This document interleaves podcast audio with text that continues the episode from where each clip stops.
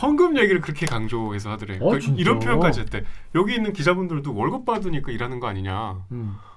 헌금이 필요한 이게 네. 실제로 아동학대 신고자를 노출할 경우에는 음. 3년 이하의 징역이나 3천만 원 이하의 벌금형에 처할 수 있도록 돼 있는데 노출 경로가 대부분 경찰이래요. 그래서 수사 자체가 안 이루어지는 거예요. 가자.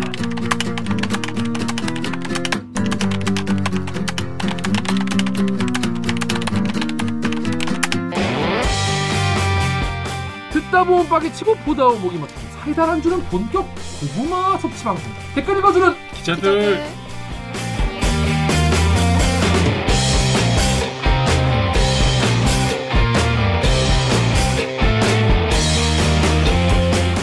실화입니까? 실화냐? 저비용 고퀄리티를 추구하는 사내수공업이다. KBS 기사의 누리꾼 여러분들이 댓글로 남겨주신 분노 질책 응원 모두 다 여러분들이 한 땀 한 땀 눌러주시는 구독과 좋아요 버튼은 4차 언론혁명에 아주 작고도 큰 힘이 됩니다. 모이면 큰 힘이 됩니다. 자, 저는 댓글 읽어주는 기자를 진행하는 김기현입니다. 오늘 마스크 일부러 방송 쓰고 있는 아 그러네 오늘 방송도 보시다가 들으시다가 이 방송 괜찮다 재밌다 들만 싶으시면은 구독과 좋아요 한 번씩만 눌러주십시오. 이 뭐야 그 그 추워요 요즘에 너무 추워.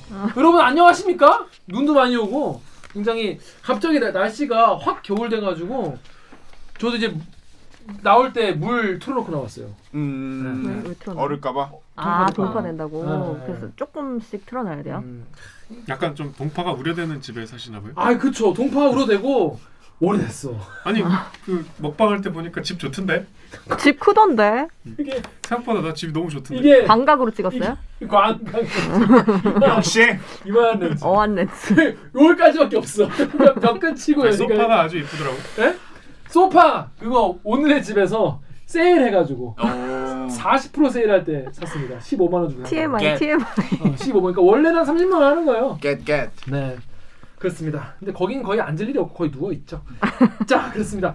그 기자님들 자기 소개 오늘 오랜만에 다 모였어요. 오. 아, 야, 우리가 첫화첫 회도 정효 기자 안 와. 아 맞네. 그 다음엔 강병수가 안 와. 그 다음에 오규정이 아니, 안 병- 와. 병- 저는 다 왔어요 2021년 출산율 100% 그럼 너 다음 주에 오지 마. 프로 삼성로 다음 주에 오지 마.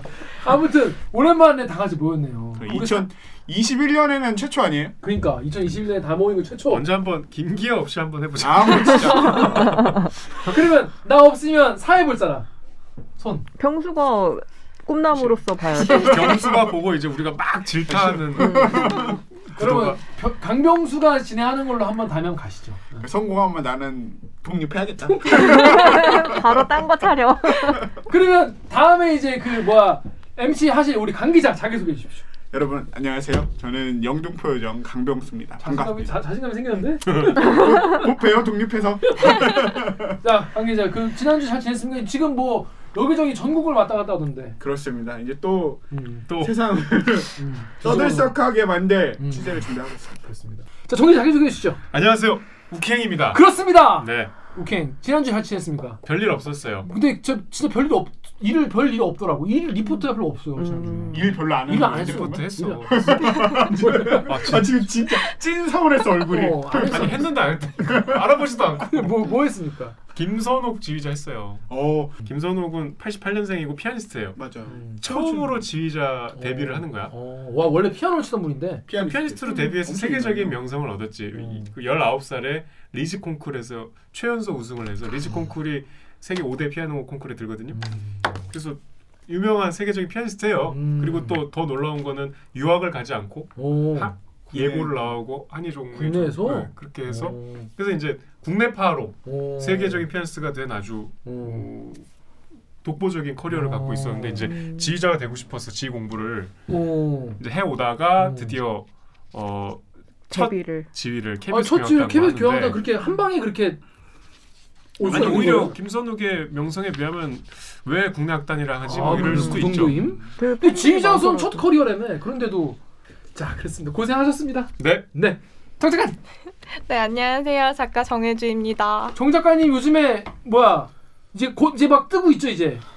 뭘 시험. 아 음. 시험이 몇 군데 안 떠서 공부를 했어야 되는데 고, 사실 집에 있었잖아요. 계속 음, 이게 핑계일 수도 있지만 집에 있으니까 핑계네요. 핑계 핑계야. 더 많이 했겠는데 집에서. 어. 공부밖에 할게 더 있나? 아니요. 집에서 공부하면 뭐예요? 그럼 공부를 원래 어디서 해요? 뭐 하셨어요? 자가격리할 때 거짓말. 수술 안고 공부. 새벽 삼백. 저- 저- 새벽 선배. 다 읽었어? 아니 아직 아직 그 지금 6건 6건 이제 아직도 끝냈어요. 6건이야? 아니 근데 이제 6.25 났대. 아, 그 조정래 선생님이 정말 혼을 담아서 쓴 아니, 문장 하나 하나를 한 땀 한 땀. 씹으면서 씹으면서 그럼 이렇게 찍고 그내 책이야 이 자식아. 어떻게 썼을까? 근데 진짜 대단한 여러분 꼭 읽어보세요. 근데 아까 우리 밥 먹다가 태백산맥이잖아요. 스포하지 마. 아니 내가 태백 산맥에서 마지막에 나만 이기잖아. 그러니까 아 스포하지 말라고. 하지 마요. 체크하지 마. 6.25 전쟁에서 대한민국이 그러니까. 이긴 거 누가 모르냐. 내가 느낄 거라고 내가 나만 있는 건 내가 느낄 거라고. 여러분 한국 전쟁에서 나만이 이겨요. 스포 이게 스포냐? 아이 스파지 말고. 여기 스포에 죄송합니다. 예, 아무튼 태백산맥에서 나만 이긴다는 거, 네 스포했습니다. 스포. 오기자. 안녕하세요. 목미 얼더미 오규정입니다. 와, 한주 쉬고. 왔습니다. 오규정 기자는 지난주에 CES를 취재하느라 못 네. 갔죠. CES가 컨슈머 일렉트로닉스 쇼. 헷갈렸어. 어. Consumer 또이 S인가 막 그랬었어. 자, 그렇습니다. 네. 취- 취재했습니까? 뭐 새벽에 막 잠못 네. 한 9시 반쯤부터 이제 컨퍼런스들이 막 올라오기 시작하더라고요. 밤 9시 반. 우리 네, 네, 그래서 이제 그거 보, 보고 뭐 다 본 건 아니고 음. 그 중에서 이제 좀 중요한 것만 몇 개. 제일 신기한 게 뭐예요? 저는 이제 mobility랑 그 다음에 smart home을 맡아서 했거든요. 어, 다 영어네. 어? 다 영어네. 아, 그러니까 이동 수단이랑 그 다음에 똑똑한 집. 어, 똑똑한 집, 똑집, 똑집. 네, 똑집을 어, 어. 맡아서 이제 취재를 했는데 일단 다 되게 신기하기도 하고 그 제일 신기했던 거는 저는 제가 요새 차를 살려고 막 여- 이리저리 알아보고 있거든요. 어. 예, 근데 너무 미래차를 봐버린 거예요. 아, 그래서 차 장막을 들치고 미래를 봐, 봐버렸어. 네, 봐버려서 그러니까 마, 그런 걸 취재할 때는 마치 저 미래가 조만간 막 코앞에. 다가와 있는 것처럼 그 느껴지잖아요. 미래차는 뭐 어떻게 생겼나요? 어. 그러니까 예를 들면 자율주행 기술이라든지 음. 아니면 이제 전기차도 지금 나오는 전기차랑 다르게 이제부터 나오는 전기차들은 대부분 그 그 eGMP라고 해서 전기차 플랫폼으로 만든 전기차가 나오거든요. 음. 그러니까 배터리를 더 많이 실을 수 있고, 그러니까 원래 기존의 차는 사실 내연기관 차가 생긴 이후로 그 플랫폼은 내연기관에 맞춰서만 그 개발을 해왔었어요. 설계를 해왔었어요. 그러니까 지금 전기차를 사면 배터리 공간 때문에 뭐 트렁크가 되게 좁아진다든지, 음. 아니 차가 무거워진다든지, 그리고 멀리 달리지도 못하고 뭐 그쵸, 이런 전기차에. 한계가 있잖아요. 근데 올해 하반기나 뭐부터 나오는 차들은 다 되게 주행 거리도 길어지고 그런 그 장점들이 있거든요. 음. 네, 그래서 테슬라의 완전 이제 진화, 진화형들이 계속 튀어나오는. 그쵸. 네. 삼성이랑 LG가 국내 기업인데 그 해외에서 되게 그 고급 가전 시장을 그 거의 지배하고 있어요. 어. 그럼 예를 들면 뭐 외국인들끼리도 이제 결혼할 때야 니네 집에 이번에 뭐 샀냐 한 무슨 냉장고 샀냐 이러면 삼성이나 LG 샀다 그러면 아, 막 이런 분위기가 형성되는 스고이, 거예요. 스고이. 네. 수고해. 아, 따 봉, 따봉. 캘리포니아에? 그러니까 이, 이번 CES에서도 사실 삼성이나 LG에서 가져온 제품 신기술 뭐 이런 것들이 외국에서도 주목을 받을 수밖에 없거든요. 근데 이제 그런 기술을 소개하면 왜 국내 기업 홍보하냐 이렇게 돼버리는 거예요. 음. 그런 아이러니한 게 있더라고요. 김 기자나 저 같은 80년대 초반에 태어난 세대는 일제가 최고라는 이 약간 이제 각인이 돼 있거든. 이, 음. 그러니까 독일제 튼튼하다. 어. 아니 일제는 이제 우리 장난감 어릴 때 밥솥, 조립식 이런 것조차도 조립식. 아카데미는 안 돼. 어. 타미야가 최고. 우리 어릴 때 막 블랙 모터. 비비탄총 이런 것도 뭐야? 다. 그렇죠. 타미야를 뭐 타미야를 왜 몰라? 있어 별 두 개짜리. 모든 거는 표준이 일제였고 그렇죠. 잘 사는 집 애들은 도시락도 코끼리 도시락. 어? 그 일제예요? 일제야. 일제 어. 코끼리 도시락. 코끼리 밥솥도 일제. 코끼리 밥 그렇게 그림 그려져 있는 거. 음. 그거 대박. 갖고 지금 자, 이- 사, 사는 집. 음. 참 격세지감이네요. 그러니까 지금은 그렇지 않다. 밥솥도 지금 쿠쿠 뭐 이런 거 잘하지 않습니까? 그뭐 일본에서 우리나라 밥솥 가다 사다 쓰잖아요 요즘에는 오히려 역시. 근데 뭐 일본은 뭐 이제 아니 방역하는 거 보면 한심하잖아요. 그렇죠. 어, 그냥 일본 내부에서 이런 거에 대한 고민이 많다고 하는데 이건 다 다음에 우리 황현택 기자를 한번 모시고 일본 황현택 기자 모시고 일본 얘기가 들어보도록 하겠습니다. 자 그럼 저희 이제 로고 듣고 로고 듣고 1부 무치 뉴스 브리브리브리 으로 돌아오겠습니다. 로고 주세요. 나는 기레기가 싫어요. 지금 여러분은 본격 KBS 소통 방송 댓글 읽어주는 기자들을 듣고 계십니다. 좋아요는 내가 누를게. 구독은 누가 할래? 대듣기가 이렇게 재밌는데 아직도 구독을 안 하셨다고요? 이번 기회에 좋아요, 구독 모두 눌러주세요. 네 이미 뭐 구독을 누르신 분은 또 누를 필요가 없겠죠. 네 그렇습니다. 자 Dynamic Korea 미친 뉴스가 너무 많아요. 이 요즘에 쏟아지는 뉴스. 아 그러니까 우리 뉴스도 KBS 재난 주관 방송사기 때문에 눈 한 번 오면은 뭐 맞아요. 뭐 주르륵 다른 뉴스에 밀려나가는데 이 우리가 꼭 이제 알고 가야 가면 좋은 그런 우리가 놓치는 그런 뉴스가 많이 있습니다. 그런 것들을 뽑아서 소개를 드립니다. 무친 뉴스 브리브리 브리핑. 브리핑 빠밤. 첫 번째 아이템 우리 정혁 기자 준비했죠? 어떤 아이템입니까? 이건 진짜 알빡입니다. 알고 보면 빡치는. 빡치는 뉴스 뭡니까? 정말 그런 뉴스인데 어, 17일 일요일에 네. 부산의 최위지 기자가 보도한 시설 폐쇄에도 교회 앞마당에서 200명 대면 예배. 자 어, 시설이 폐쇄됐어요. 그런데도 앞마당에 모여서 200명이 대면 예배했다는 거죠. 말 그대로 그냥 지금 대면 예배 금지됐잖아요. 지금 이제 저 이번 주부터 풀려서 음. 뭐 서울은 10%, 지방은 20% 이렇게 약간 풀렸지만 그 전까지 10%가 뭐예요? 어, 어떻게 10%? 그 좌석에 10%. 좌석 전체에서 10%만 들어갈 수 있게. 음, 근데 지난주까지는 이제 대면 예배 자체가 금지됐는데 네. 부산의 한 교회가 세계로 교회 부산 강서구에 있어요. 음, 음. 이 교회가 계속 대면 예배를 했어. 계속. 그래서 고발을 일곱 번이나 당했어. 관할 구청에. 어, 그리고 고발을 계속 해도 말을 안 들어먹으니까 어. 폐쇄 명령까지 받았어. 여섯 번이나 고발 들어갔는데도 일곱 번. 일곱 번이나 어. 했는데도 이제 결과적으로 여덟 번 됐지. 음. 일곱 번 고발되고 폐쇄 명령 받으니까 교회 앞마당에서 대면 예배했다. 아, 그런 내용입니다. 고집이 대단하십니다. 아, 이렇게까지 해야 되나 정말 항상. 자 여기 덕후 익명 댓글 우리 강병수 기자 읽어주십시오. 사, 3페이지 위에 있는 것부터 이게 덕후 익명으로 전광훈도 풀어주고 하니까 법원이 자기네 편 들어줄 거 알고 또 다음에 혁고세님께서는 종교의 자유는 꼭 교회에서 하라는 법이 어디냐? 당분간 집에서 예배를 하면 되지. 근데 많은 교회 목사님들이 이제 대면 예배 안 하시잖아요. 이제 하지 말라고 하니까 사회. 그런데도 굳이 모여서 하는, 한다는 거죠. 그러니까 음, 지난 14일에 이게 그 폐쇄 명령에 대한 이제 집행 정지 신청을 했어요. 가처분 신청을 교회 측이. 음, 그래서 이제 거기 부산 뭐 법원에서 부산 지법에서 신문이 열렸는데 교회 측에서 이제 변호인이 그 텅 빈 교회 사진과 만원 지하철 사진을 갖고 왔대. 뭐 음. 어디가 더 위험하냐? 음, 그러니까 왜 지하철은 놔두고 음, 우리 교회는 운영을 못하게 하냐? 음. 그런 논리인 거죠. 그런 분들한테는 몇 번을 설명을 해야 되는 건가요? How many times? 그러면서 뭐 막 울분을 속으로 사귀고 있다. 우리는 한국 교회에 대한 탄압이다. 뭐 이런 아주 강도 높은 어, 당국에 대한 비판이 있었다는데 결국 이게 뭐 가처분 신청 기각됐어요. 음. 기각됐으니까 이제 급기야 앞마당에서 한 거죠.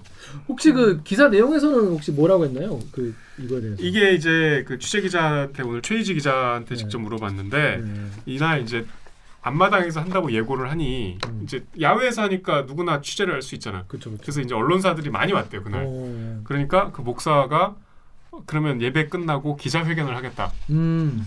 당당하게. 그러니까 저는 이 리포트에 녹- 목사 녹취가 나오는데 그걸 몰래 딴 줄 알았는데 음. 당당하게 음, 기자회견을 하신 기자회견 거예요. 음. 그 내용이 그, 그, 그 리포트 그 녹취 내용이 보면 아시겠지만 여기 이제 담임 목사가 손현보 목사님이거든요. 네네네. 우리 교회가 5,500명 들어가는데 20명 미만 들어가라고 하면 음. 이거 뭐 대면 예, 그 원격 예배 이 스탭들 빼면 신도들 아무도 못 들어오는 거 아니냐. 음. 우리는 계속 해야 되겠다. 굉장히 이 방역에 대한 부당함 그리고 우리 음. 교회의 방역에 대한 자부심 음, 음. 이런 걸 아주 굉장히 힘주어 강조했대. 음. 이 기사에 이게 나와요. 그냥 음. 당당하게. 음. 근데 이제 문제는 인근 주민들이 음. 여기가 이제 강서구는 조금 은퇴하신 분들이 많이 사는 곳이래요. 어. 그리고 경남과 부산 접경 지역에 있어갖고 아. 외지인들이 많이 오는 곳이래. 어. 그러니까 이게 이날도 신도가 200명이 왔거든요. 이렇게 이런 시국에 대면 예배를 하겠다는데도 200명이 왔, 왔대요. 그 이 신도들은 그 법원에 가처분 신청 그 신문에도 같이 와갖고 바깥에서 계속 기도하고 계셨어. 그래서 이 주민들이 상당히 불안해한다는 거예요. 음. 우리 그때 그 저 사랑제일 교회도 그랬잖아요. 아, 그렇죠. 그 주변 주, 주민분들이 성북구 주민들 네. 불안 계속 나왔죠. 네. 여기도 마찬가지인 거예요. 그래서 특히 기저 질환이 있을 것 가능성이 음. 높은 어르신들이 많이 사는 동네이기 때문에 정말 민폐라는 음. 게 이 기자의 취재한 기자의 시각이었습니다. 저 이런 기사 볼 때마다 진짜 생각이 드는 게 음. 사실 이렇게 어떻게 보면 인간이 지금 어찌할 수 없는 상황에 음. 놓였을 때 원래는 인간이 이제 기대는 게 종교잖아요. 음, 이 종교를 음. 통해서 우리가 서로 간에 막 진짜 너무 힘들고 갈등이 극에 달한 상황이 처했을 때 막 화해하고 용서하고 그치, 그치, 치유하는 건데 그렇지. 진짜 우리나라에서는 1년 내내 이 종교가 뭔가 뭐 그게 뭐 올바른 종교든 사이비 종교든 뭐를 떠나서 종교가 끊임없이 갈등의 음, 씨앗이 되고 있는 것 같아요. 음. 우리 이해할 수가 없어요. 그래서 진짜로. 근데 이날 이 최희지 기자가 그 취재하러 가서 이제 본의 아니게 설교를 들었잖아요. 어. 헌금 얘기를 그렇게 강조해서 하더래. 어, 그러니까 진짜? 이런 표현까지 했대. 여기 있는 기자분들도 월급 받으니까 일하는 거 아니냐. 음.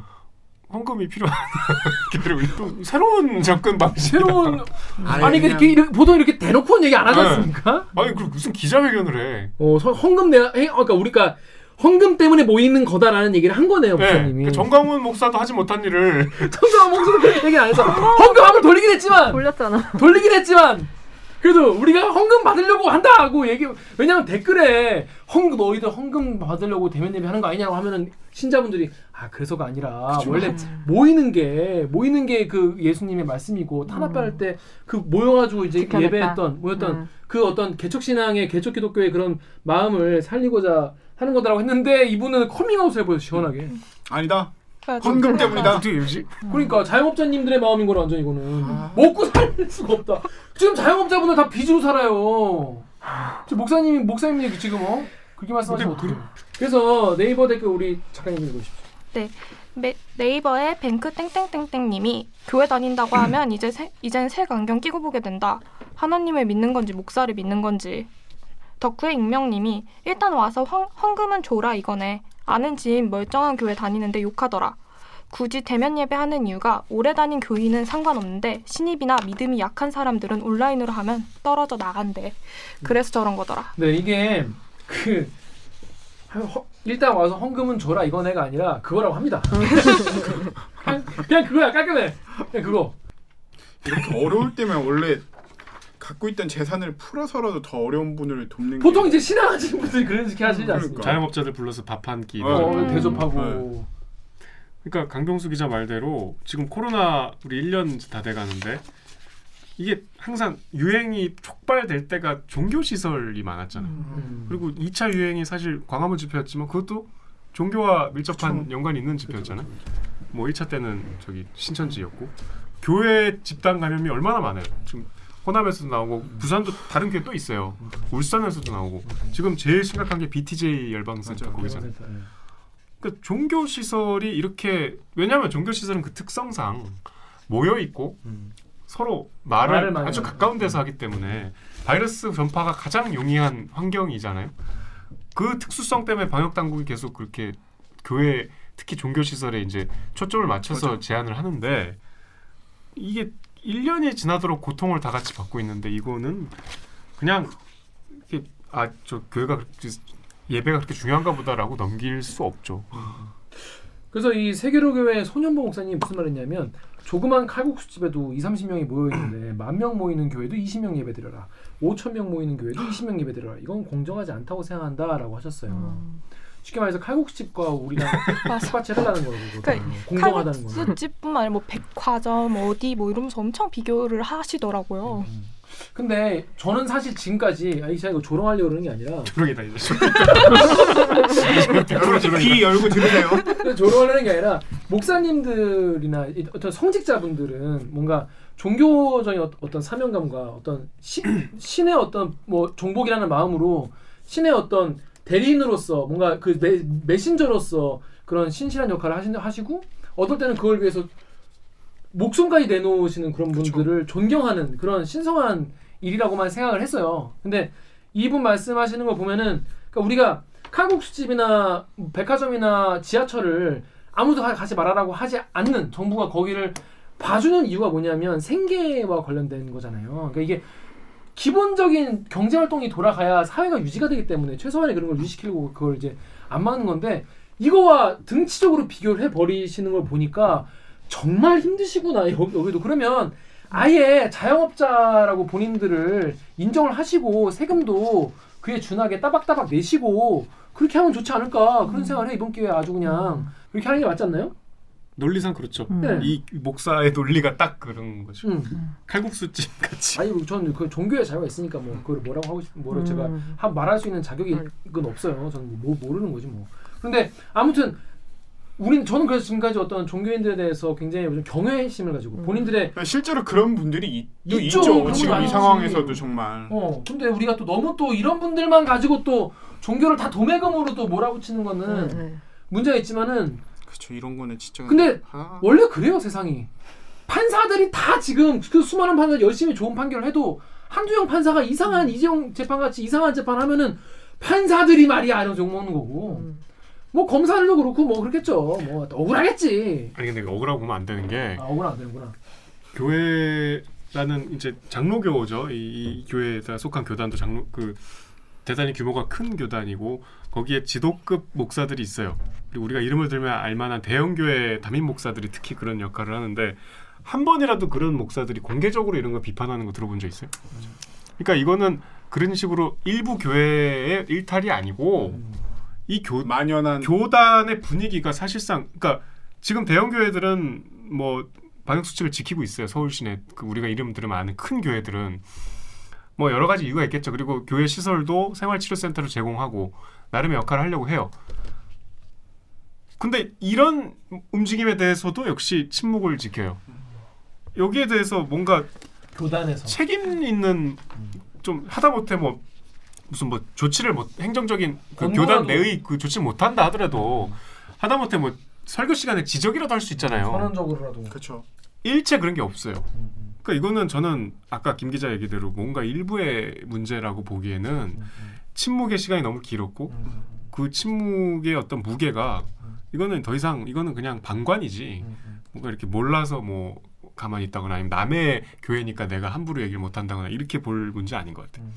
근데 우리가 이제 코로나 초기에도 얘기했지만은 대형 교회들은 오히려 이런 거를 좀 이렇게 할 수 있는 인프라도 있고 되지만 또 작은 교회들은 또 이게 더 힘들다 뭐 이런 말씀도 하세요. 뭐 교회마다 뭐 교회 by 교회 뭐 상황이 다 다르시겠죠. 하지만 이렇게 여섯 번이나 이렇게 되고 일곱 번이나 이렇게 여덟 번째까지 이렇게 대놓고 이렇게 200명이나 모여가지고 이렇게 하는 거는 아 우리가 민주노총 집회도 떨어져 앉고 뭐 그 10명인가 50명인가 100명인가 그 맞춰서 이렇게 해도 그렇게 언론에서 욕을 많이 하고 그런 기사 많이 나오잖아요. 심지어 야외에서 해도 야 야외에서 해도 근데 이 이분이 이렇게 대놓고 해놓고 나중에 진짜 구사권 청구해야 되면 진짜 구, 부, 부산에 포지면 또 어떻게 할 거예요. 맞아요.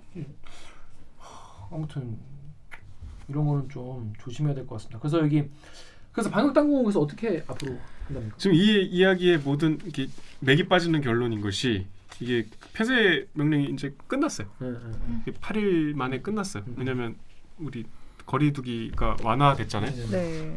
네. 그리고 뭐 방역 당국은 고발을 계속 하는 수밖에 없죠. 음. 이미 고발 많이 해놨기 때문에. 그러니까 예전에 우리 남양주에 무슨 큰 카페 겸 식당 있었거든요. 네. 몇번 우리 고발 기사를 뭐 여러 기자가 썼는데 음, 그게 이제 강가에 되게 목 좋은 곳에 있어서 막 줄 서서 강병수 기자 좋아하는 제육볶음 팔고 뭐 그런 근데 거기가 행정 당국이 계속 과태료를 때려도 그 천문학적인 액수의 과태료를 내고 계속 장사를 했어요. 음. 워낙? 장사가 잘 되니까. 네. 그러다 결국 그 업주 구속됐어요. 법정 구속됐어요. 음. 그 태도가 법을 무시하는 태도가 불량하다고. 음. 음. 이 뭐야 이거? 그렇습니다. 물론 이 목사님을 감옥에 넣자는 얘기가 아니라 그만큼 법을 대하는 태도가 법이라는 게 여러분 우리 초등학교 다 조- 중딩 때가 배우지 않습니까? 최소한의 도덕. 우리가 기, 우리 구성원으로서 함께 살아가는 최소한의 인간으로서 해야 되는 거를 지- 테두리 쳐놓은 게 이제 법이거든요. 그거를 이렇게 안 지키고 그 안에서 신앙의 자유, 이건 신앙의 자유다, 종교의 자유를 어, 억압하지 마라. 이렇게 말하는 거 말이 안 되는 거예요. 왜냐? 다음에 묵향님이 말씀하셨어. 다음에 묵향님 댓글 오기정지 읽어주시죠. 다음에 묵향님이요. 종교의 자유를 보장하는 이유는 신앙으로 인한 개인의 생명, 신체 등의 기본적인 권리를 박탈하지 말라는 취지다. 정부가 너네들 밥줄을 끊었나? 신체를 고금했나? 다른 식으로 뭔가 좀 고민을 해보셨으면 좋겠습니다. 예. 하, 이게 어? 요즘에는 계좌이체도 되고 말이죠. 응? 카카오페이도 되고 말이죠. 그 온라인 예배로 헌금 엄청 많이 받잖아요. 그러니까요. 요즘에는. 밑에 온라인 예배하면 밑에 계좌번호 쫙 써 있어요. 하시면 유튜브 유튜브 방송 하는 거 어디 줌으로? 줌으로. 줌으로 하셔도 되고 여러분들도 너무 목사님 너무 그렇게 생각하지 마시고 진짜 씁쓸하네요 이런. 게. 저는 이- 이런 모습이 솔직히 어, 종교의 어떤 사실 종교가 그러니까 신비감이 있어야 되잖아요 어느 정도는 음. 그렇죠. 음, 뭔가 우리가 본 적은 없지만 하나님이라는 존재 음. 적은 없지. 와, 와 이거 본 적이 없는 게 당연하지 원래 어, 보면 안 돼. 보면 안, 보면 안 돼. 그건 신- 신 아니야. 안 보여야 신이. 신. 또 신과 인간 사이에 매, 뭐 중개하는 그뭐. 그, 그쵸. 어, 메신저. 음. 뭐 그런 신성시되는 그런 holy한 그지 holy한. 그런데 의지하고 싶을 때가 있잖아. 아 그런 게 필요한 거예요. 살다 음. 우리 인- 인간의 인력으로 해결할 수 없는 게 있기 때문에 기대하고 싶은 마음이 있는 거죠. 하지만 근데 이렇게 너무 세속적인 말을 대놓고 하시고 그러니까. 신비감이 사라진다. 이런 신비감이 사라진다니까. 목사님의 지닌 그 홀리한 그 권, 권력, 성기사의 그 홀리한 그 실드 이게 이게 알고 보니 이게 돈이었다. 이러면은 이게 종교 전반에 대한 이, 이게 신비감이 떨어지는 거예요 이게. 그렇지 않습니까? 근데 우리가 돈으로 마음의 병까지 치유하게 되는. 금융 치료가 더 네. 중요했다. 금융 치료보다는 이 따뜻한 손길과 기도와 이런 게 더 힘이 있다고 하는 게 종교의 어떤 미덕 아닌가요? 그러니까. 근데 이렇게 금융 치료를 더 원하고 이런 금융 치료. 어, 이런 모습 자체가 종교의 권위를 자꾸 갉아먹는 거예요. 아니 근데 작년에 우리가 봄에 봄인가요? 그때 교회 아이템 한번 했었잖아. 네. 그래서 막 막 되게 세게 막 격앙된 채로 다들. 음. 근데 지금 나도 스스로 놀란 게 별로 이렇게 열받지 않네. 이게 약간 이제 너무 이런 걸 1년 동안 많이 많이 봐서 새로운 게 아닌 어. 느낌이야. 그냥 이게 사실 우리 좀 다 같이 공분을 일으키면서 사실 이런 일이 있, 지금 잘 안 알려졌더라고 의외로. 근데 별로 이렇게 그치 또, 또 그렇게. 화가 안 나네 또 작년처럼. 했네 했어 이런 느낌. 그냥 시달린 느낌이에요. 2년 내내. 어, 어, 이건 내에 시달린 느낌. 또냐? 아무튼 이 부산 사시는 분들 요 교회에 강서구에 있다니까 보시면 아 저 교회구나 하시면 돼요. 자 다이나 다음 아이템으로 넘어가겠습니다. 다음 아이템은 우리 강병수가 준비했죠? 네, 저는 아이템? 요 쓰레기 쌓인 집 3남매 사연은 이랬다라는 제목의 이유민 기자가 쓴 기사를 가져와 봤는데 네. 최근에 이 정인이 사건 때문에 이제 우리 사회 아동 학대에 대한 관심도 굉장히 높아졌고 충격도 너무 컸어가지고 정말 어, 많은 분들이 좀 가슴이 아팠을 것 같은데 요 사연은 어떻게 보면 요 사연부터 설명 좀 해주세요. 네, 음, 제가 요 가져온 사연은 상대적으로 좀 어, 마을, 그러니까 네트워크가 잘 갖춰진 공공기관하고 그다음에 이 학대받는 아이들 주변에 사는 이웃들이 힘을 합쳐가지고 뭔가 이 아동 학대 문제를 잘 해결한 사례 두 개를 가져와 봤거든요. 오케이. 네, 근데 이제 첫 사례 같은 경우는 경기도 시흥시에 이제 음. 쓰레기 집에 살던 삼남매의 이야기예요. 쓰레기 집? 네, 쓰레기 집. 사실상 이 아기들이 살고 있던 집이 쓰레기장을 방불케 하는 상황이었었던 거거든요. 이 집에 살고 있던 아기들은 4살, 3살, 그리고 한 달 된 아기였었는데 정말 집을 나중에 그 영상을 보면은 아시겠지만 이 집이 그냥 그냥 쓰레기장이에요. 막 싱크대에는 먹다 남은 음식물 쓰레기들이 그대로 놓여 있고 뭐 화장실에 오물들도 그대로 놓여 있고 근데 이 생활고에 시달려가지고 이 어머 부모님이 부모님이 예, 부모님이 생활고에 아버지도 시달리던 예, 이 집은 이제 생활고에 시달리던 삼남매 부모 같은 경우는 아빠도 있고 엄마도 있는데 음, 이게 그냥 이 집을 치울 생각 자체를 아예 안 하고 있었던 상태인 거죠. 의 이제 기력도 없고 의지도 없었던 상태.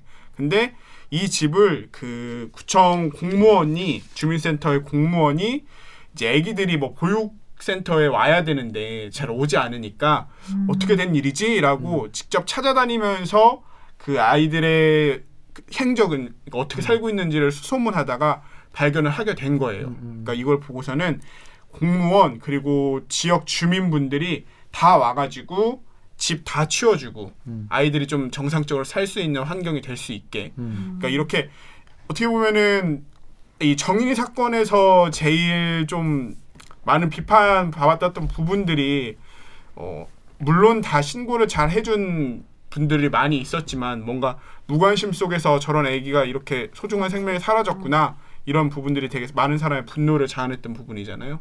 근데 이 경기도 시흥시 같은 경우에서는 시흥시 사례 같은 경우는 이제 마을 주민들과 그다음에 공무원이 어떻게 적극 행정을 해가지고 좀잘 문제를 미연에 방지했던 사례가 하나가 있었고 음. 또 다른 음. 음. 또 다른 사례 같은 경우는 이제 경기도 군포시에 이 미혼모께서 미혼모가 이제 아이를 학대하는 그런 사례가 있었거든요. 아, 그 집 아이 한 명이에요? 그 집은 이제 아기가 둘, 음. 두 명인 두 명인 아이를 키우는?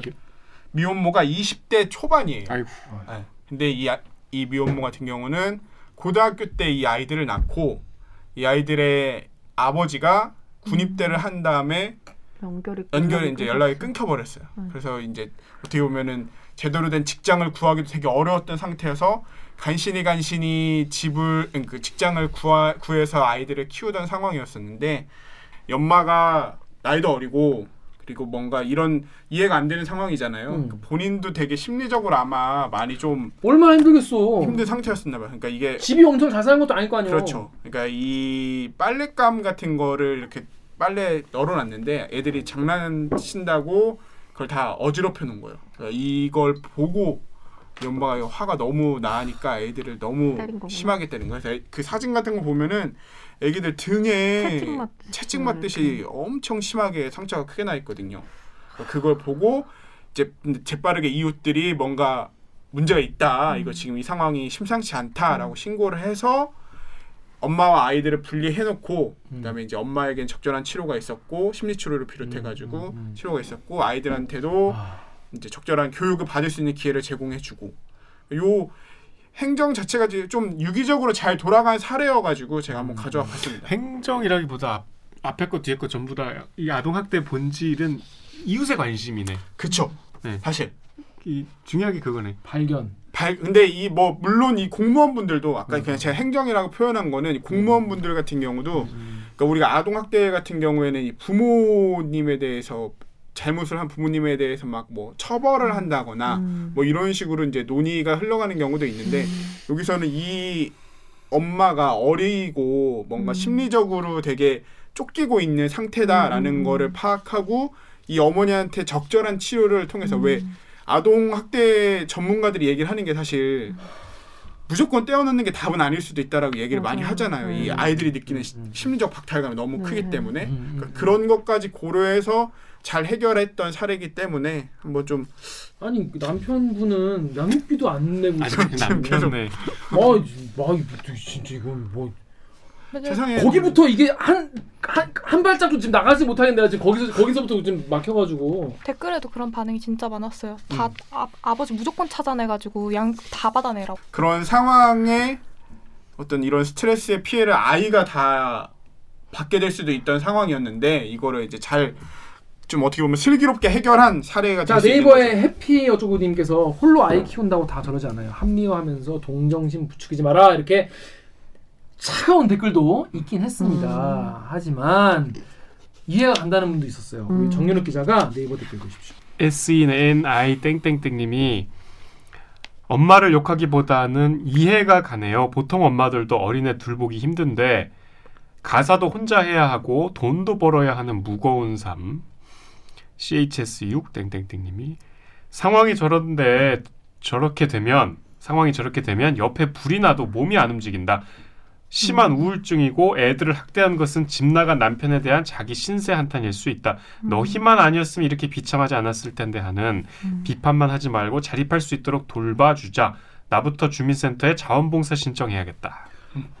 우리가 물론 아동학대는 당연히 이거는 뭐 범죄죠 범죄. 그쵸. 이거는 음. 절대 하면 안 되는 건데 엄마 입장을 한번 생각을 해보잔 말이에요. 20대 초반인데 얼마나 어 주변 자기 친구들의 삶을 을볼 수도 음. 있을 것이고 자신의 처지와 자기 집과 아이들 물론 예쁠 때도 있겠지만은 얼마나 그 스트레스와 정말 막 뭐랄까 추구가 보이지 않는 그런 미궁같이 느낄 수 있을 거 아니에요 자기 삶이.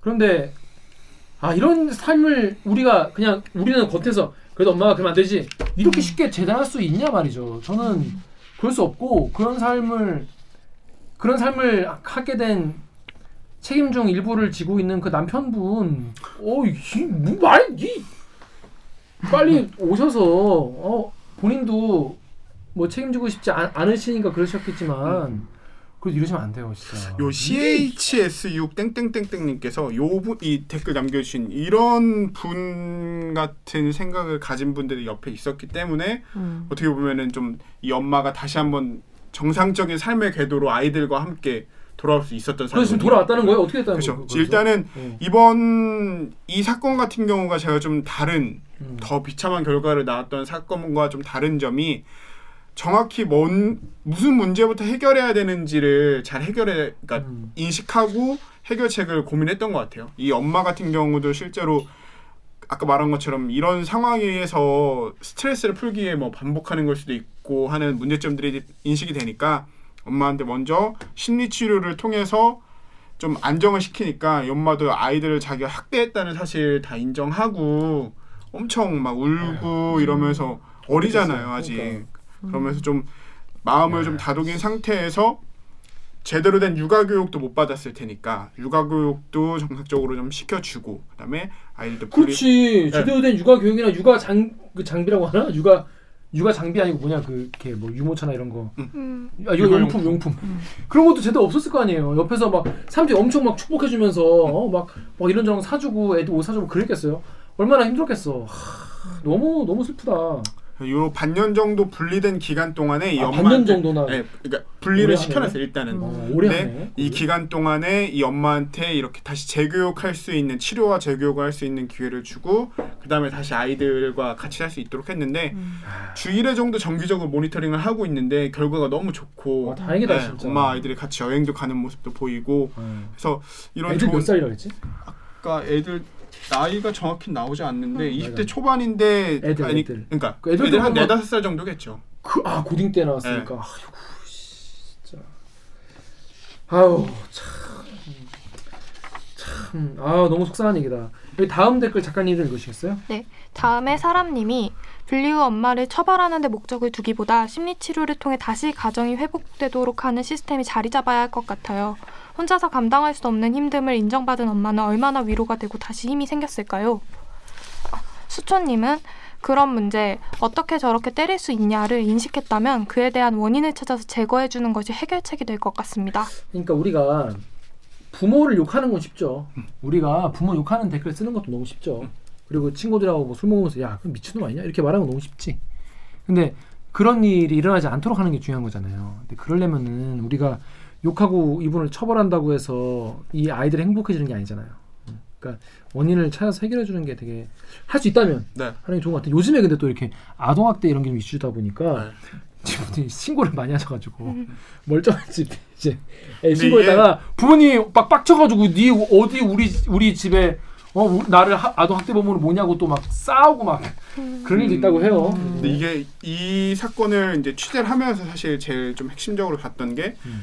이웃들의 관심, 지속적인 음. 관심, 그다음에 맞아. 이제 어떻게 보면 탄탄한 네트워킹을 음, 음, 통한 아이들의 보호 이런 거잖아요. 음. 근데 이게 아이들 그 아동 학대를 신고하기가 쉽지 않은 사례를 그러니까. 또 기자들이 찾았는데 어. 실제로 그 아동 학대가 의심돼서 음. 이제 신고를 했던 의사분이 곤혹을 겪었던 사례가 있었어요. 근데 음. 그게 왜 그러냐면 아동학대를 의사가 이제 신고를 하니까 경찰이 수사를 하잖아요. 근데 이 경찰이 수사를 하는 중에 신고 이. 어, 신고자가 누군지를 이 부모한테 말을 해버린 거야. 음, 음, 음. 그러니까 이 사람들은 막 그 의사한테 가가지고 네가 어 신고했냐. 네가 뭔데 신고하냐면서 라고 엄청 얘기를 하는 바람에 본인이 되게 곤란했었던 그런 이야기를 하거든요. 경찰이 그러니까 이게 네. 실제로 아동학대 신고자를 노출할 경우에는 음. 3년 이하의 징역이나 3천만 원 이하의 벌금형에 처할 수 있도록 돼 있는데 음, 경찰 감옥 가겠네. 노출 경로가 대부분 경찰이래요. 그래서 수사 자체가 안 이루어지는 거예요. 경찰분들 네. 좀 조심하셔야 될 네. 것 같은데. 그러니까 본인들은 그냥 실수다 하는 거지만 그걸 한 번 있으면 나죠. 신고자들은 신고를 확 안 하게 돼버리는 그렇죠. 거거든요. 어, 그래서 이게 실제로 전체 아동 아동학대 신고 사례 중 의사, 교사 이렇게 신고 의무자들이 있는데 아 신고 의무자. 네, 의무 신고자들 이 의무 신고자들의 신고 비율이 4년 만에 절반 가까이로 현재 줄어든 상태이거든요. 다 경찰 때문이다. 뭐 다는 그런 건 아니지만 다는 아니라고 합니다. 네, 한번 짚고 넘어갈 필요는 있는 것 같아요. 그렇죠. 요새 아동 학대 뉴스 너무 힘들어 보기가. 힘들어요. 맞아요. 제가 저 친한 사람들은 다 알지만 저 조카를 좀 비정상적으로 이뻐하잖아요. 음, 이제 막 매일 아들이라는 설이 있죠.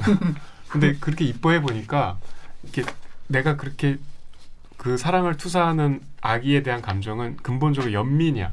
음. 너무 내가 너무 얘가 작고 이뻐서 소중한. 얘가 겪게 될 사소한 곤혹스러움도 너무 불쌍해. 음. 어린이집 가서 좀 막 선생님하고 좀 처음에 낯설지 않을까? 음. 나중에 이거 이제 막 그 어린이집 이사 가서 옮기면 얼마나 힘들까? 음, 너무 다 불쌍해. 음. 잘 크고 있는 앤데도. 음. 근데 지금 이런 사례 보면 아 그냥 딱 뒤를 맞게 돼 사실. 맞아요. 그럴만 하죠. 네. 저도 그래서 이런 기사는 사실 읽기도 싫고 이런 내용으로 대듣기를 다, 하면은 많이 안 봐. 이- 이분들이 힘들죠. 왜냐하면 많은 분들이 정의롭지 않아서 안 보는 게 아니에요. 그냥 그런 뉴스 너무 힘들어서. 고통스럽고 보는 것 자체가 아는데 그걸 굳이 또 들춰내는 게 너무 고통스럽고 하, 한다는 얘기인데 이분 이야기는 뭔가 아 우리의 관심과 지자체 공무원분들이 정신 딱 차리고 일을 하시고 경찰분들이 이 정보를 안 새어 나가게 잘해주시면 아동학대가 줄어들지 않을까 이런 이런, 이건 이런 자체가 주지 오지랖이 아니잖아요. 이거 오지랖이. 아닌 거예요 이거는 여러분 관심과 오지랖은 이제 좀 차이가 있으니까 여러분들 주변에 어, 분들 아이들 어떻게 잘 지내는지 관심 가지고 보시고 또 신고를 하면 앞으로 좀 그 신고 그 익명성 잘 지켜주시겠죠. 이 기사에서 나오는 격언인데 한 아이를 키우려면 온 마을이 나서야 한다라는 거. 음. 아동학대 너무 이제 슬퍼만 하지 말고 나한테 주어진 책임이 있으면은 그걸 좀 적극적으로 쓰시면 좋지 않을까 생각을 해봅니다. 대리기 보시는 분들은 대부분 그런 분들이지 않을까 네. 그런 생각 듭니다. 자, 저희가 오늘 문유부에서 준비한 시간 여기까지입니다. 자, 그러면 2부, 2부는 저희 로고 듣고. KBS. 자, 눈이 많이 오면 생각나는 그 사람. 눈 많이 오면 보기 싫어도 코미디에 나오는 사람. 요즘 딱 요즘. 딱 요즘 박대기 기자가 눈 소식 이게 아니라 삼성 이재용 재판 결과 가지고 네. 2부에서 찾아뵙겠습니다. 자, 그러면 로고 아, 어, 주세요.